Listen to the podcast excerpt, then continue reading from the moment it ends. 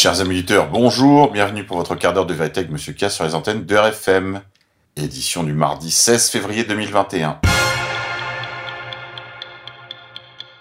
Aujourd'hui, nous sommes la Saint Jérémie et la Sainte Julienne. Grippe 19. Les crises politiques et économiques suite aux décisions suicidaires faisant suite à la pandémie de Covid-19 alimentent la flambée des prix alimentaires pour les plus pauvres au monde.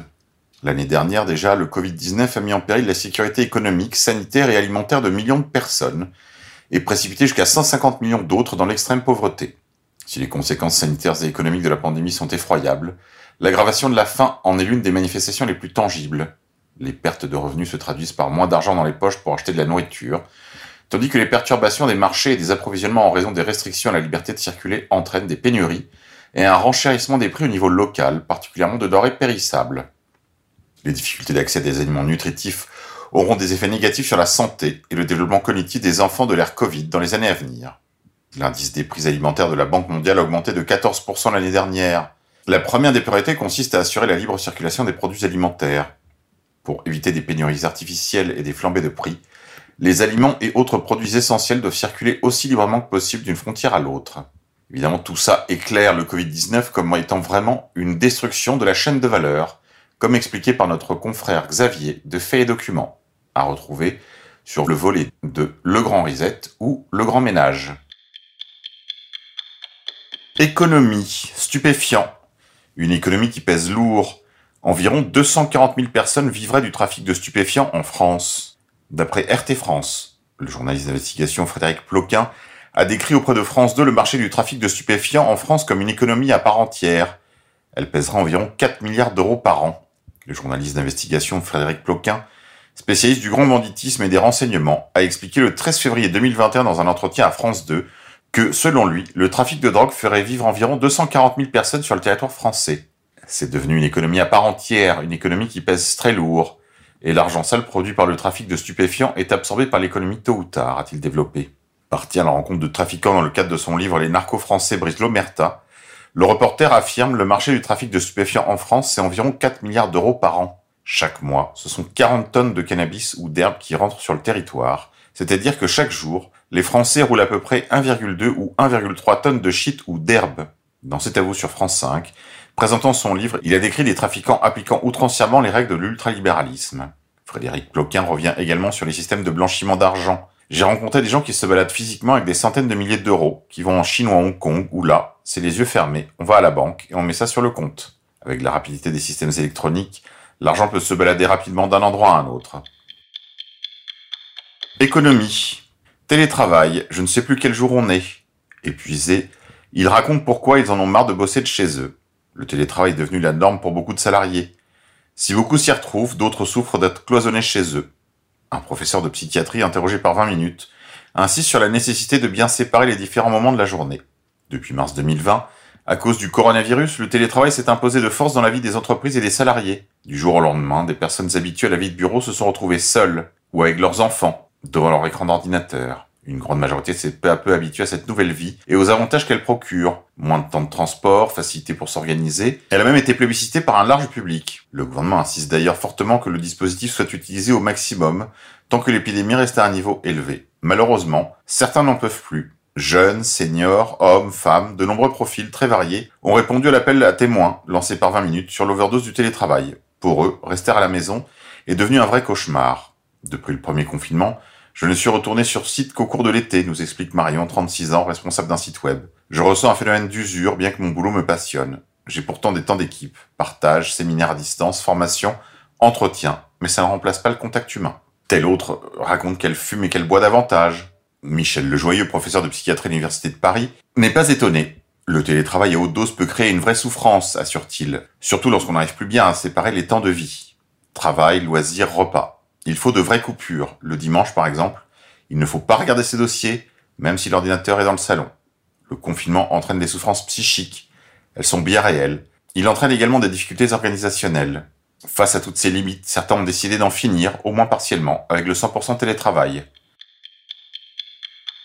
Finance. 15 000 Français planqueraient 100 milliards d'actifs au Luxembourg, via LCI. Un sénateur nous explique que 15 000 Français possèdent des sociétés au Luxembourg totalisant au moins 100 milliards d'actifs, qui échappent totalement aux impôts en France. À retrouver sur YouTube. Politique étrangère, la Turquie annonce 718 arrestations dans les milieux pro-kurdes, via France 24. Erdogan accuse les États-Unis de soutenir les terroristes du PKK après une attaque en Irak. Le ministre turc de l'Intérieur a annoncé lundi l'arrestation de 718 personnes, dont des dirigeants du parti pro-kurde HDP, soupçonnés de lien avec le Parti des travailleurs du Kurdistan, considéré comme une organisation terroriste par le pouvoir d'Ankara. Libye, chaos, trafic d'esclaves et crimes de guerre. La Libye est toujours dans le maelstrom, dix ans après l'attaque menée par l'OTAN. Cela fait dix ans depuis que les pseudo-printemps arabes ont atteint la Libye. De pseudo-protestations antigouvernementales avaient éclaté dans une guerre civile aux conséquences imprévisibles. Tout cela a conduit à la destruction de la Libye de Kadhafi lors d'une opération militaire menée par l'OTAN. Dix ans après, la Libye n'a encore pas vu le bout du tunnel. Réseaux sociaux. L'application Signal aurait désormais 40 millions d'utilisateurs dans le monde, une croissance rapide qui suscite des préoccupations. Surtout que des documents judiciaires émanant du FBI ont permis d'établir qu'il est désormais possible d'intercepter des messages cryptés depuis l'application Signal via Aube Digital et Nouvel Ordre Mondial.cc. Grippe 19. Le professeur de l'IHU de Marseille et Méditerranée Infection, le professeur Didier Raoult, a tweeté Voici notre analyse des données de mortalité d'INSEE par tranche d'âge entre 2000 et 2020. Aucune surmortalité chez les moins de 65 ans. Légère surmortalité chez les 65-75 ans. Mais inférieure au taux de mortalité des années 2000. Via Twitter. Nouvel ordre mondial. Melinda Gates entre promotion de l'avortement, du lobby LGBTQ et l'intersectionnalité. La coalition Planification Familiale 2020, FP 2020, de Melinda Gates a célébré les progrès qu'elle affirme avoir réalisés depuis ses débuts en 2012 et a annoncé un nouveau partenariat mis à jour pour les dix prochaines années sous l'appellation FP 2030. Vous n'en avez pas terminé avec le nouvel ordre mondial. Politique étrangère, Birmanie. De violents affrontements entre l'armée et des manifestations anti-coup d'État en Birmanie. L'armée qui a renversé le gouvernement d'Aung San Suu Kyi a déployé des troupes dans plusieurs villes birmanes le 14 février dernier. De violents affrontements avec des manifestants ont eu lieu dans le nord du pays. À Myitkyina, tout laisse à penser à des interventions étrangères. Grippe 19. Fin du game. Écoutez sur le plateau de CNews. Sur un plateau en trompe-l'œil, docteur? J'en sais rien. Je pense qu'on évalue mal l'épidémie et notamment avec euh, ces, chiffres de tests. On, soigne une épidémie de, tests, quoi. Pas de malades, mais de tests, de courbes, de chiffres, de projections. Imaginez qu'on est nous médecins de terrain avec nos malades, cancérologues, urgentistes. Si à l'échelle individuelle avec un patient, on était dans la même logique que ceux qui sont en train de gérer l'épidémie au niveau de santé publique, en disant oui, mais vous rendez compte, vous risquez, vous risquez le pire, donc il faut qu'on vous fasse ce traitement, etc. Mais on pourrait pas. Enfin, vous, ne voudriez pas médecin comme ça. C'est-à-dire que le médecin, il est dans la balance bénéfice-risque en permanence. C'est ce qu'on fait avec tous nos patients tous les jours. Et j'ai l'impression qu'en termes de santé publique et d'épidémiologie, ils sont pas du tout dans la balance bénéfice-risque, alors que le président, lui, l'est dans la balance bénéfice-risque. Mais ils sont dans, on voit le pire, donc il faut tout de suite prendre les mesures drastiques, etc. Moi, je, trouve ça déraisonnable à, date. Et encore une fois, je, je dis à date parce que il faut prendre plusieurs paramètres. Alors pourquoi les 5000 cas de contamination On ne sait pas ce qu'on mesure. On fait des tests positifs, on ne sait pas si c'est des malades si c'est des anciens malades, si c'est des gens qui ont du virus au fond de la gorge parce qu'ils étaient contaminés il y a trois mois, si c'est des nouvelles contaminations ou pas. Donc on évalue sur des mauvais critères. Donc on n'a pas le bon critère. Donc prenons plusieurs de ces critères. Moi, il y a un truc qui me fait marrer, c'est les 3000 malades. Enfin, ça me fait marrer, pardon, c'est pas drôle, mais 3000 malades en réanimation. Si chaque année, on confinait le pays pour 3000 malades en réanimation, mais toutes les années, depuis 15 ans, on serait confiné. Pourquoi? Parce que toutes les années, vous avez des gens qui meurent sur les brancards des urgences pour la grippe, pour des pneumopathies qu'on peut pas traiter, qu'on peut pas prendre en réanimation, parce qu'il n'y a pas de place, parce qu'il y a eu des réductions drastiques de moyens, etc. Ça, il faut le dire aussi. Il s'agissait du docteur Gérald Kierzek. Merci à lui. Vaccination.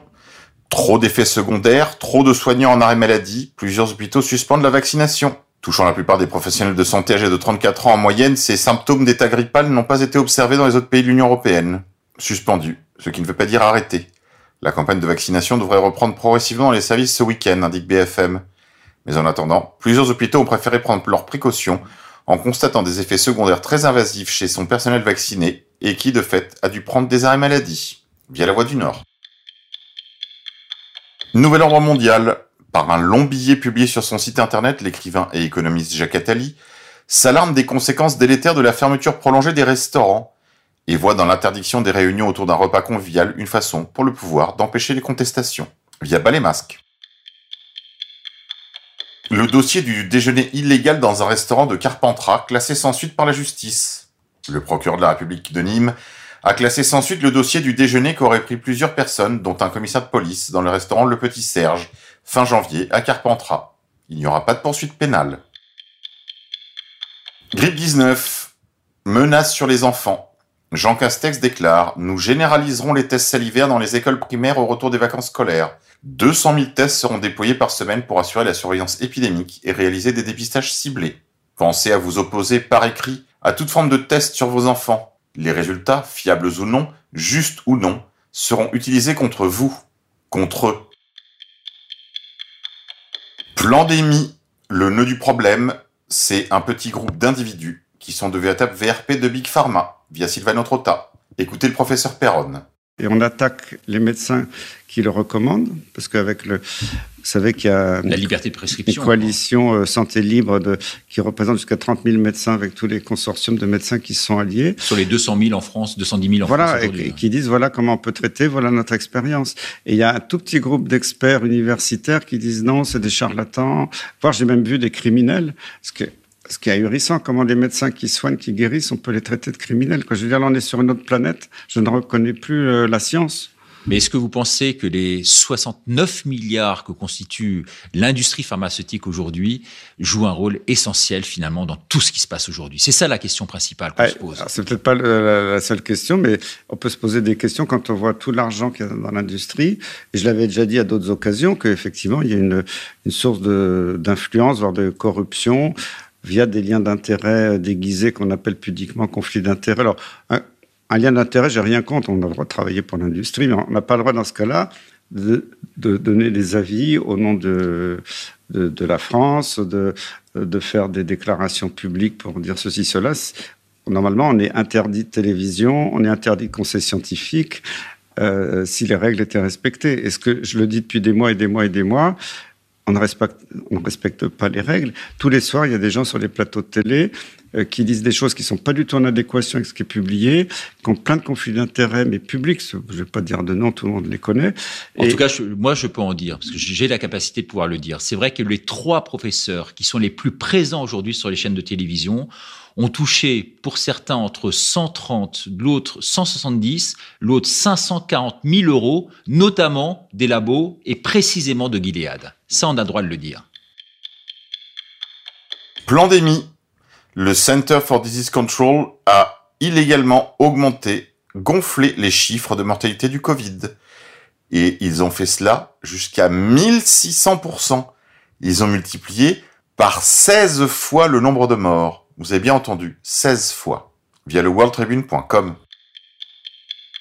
Économie enfin, la flambée du prix du métal étrangle l'industrie de la conserve alimentaire. Faites des stocks, faites des stocks, faites des stocks. Allez, c'est tout pour aujourd'hui, on se quitte en musique. Je vous propose de Hamlet Gonashvili, Caro, extrait de la bande originale du film Phantom der Nacht, avec Isabelle Adjani et Klaus Kinski.